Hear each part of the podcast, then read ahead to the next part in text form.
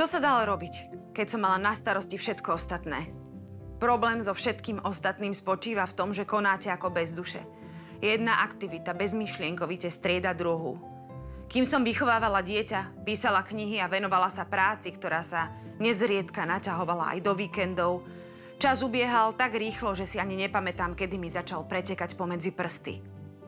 Mám veľa spomienok na predchádzajúce roky, no mnohé z nich sú len hmlisté a strácam ich zmysel. S výnimkou jednej.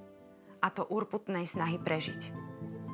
Keď som sa pozrela na dátum spotreby droždia, nedokázala som zrekapitulovať, kam sa podelo tých 5 rokov.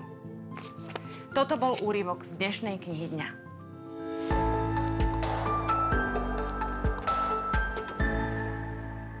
Catherine May, autorka tejto knihy, vníma život a v podstate aj prírodu cez životné cykly. A presne o tom je aj tento dnešný príbeh.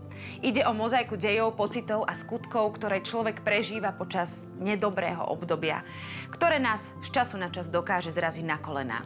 Choroba, smrť blízkeho človeka, rozchody alebo strata zamestnania. Toto všetko je autorke dobre známe, pretože si to sama zažila. Vlastná choroba ju donútila odísť zo zamestnania, jej syn prestal chodiť do školy a do toho jej ešte ťažko ochorel manžel. Kniha sa však nesnaží svojho čitateľa silou mocou presvedčiť, že bude dobre. Nie je v nej ani jediný prázdny motivačný citát. V knihe je popísaná iba životná skúsenosť.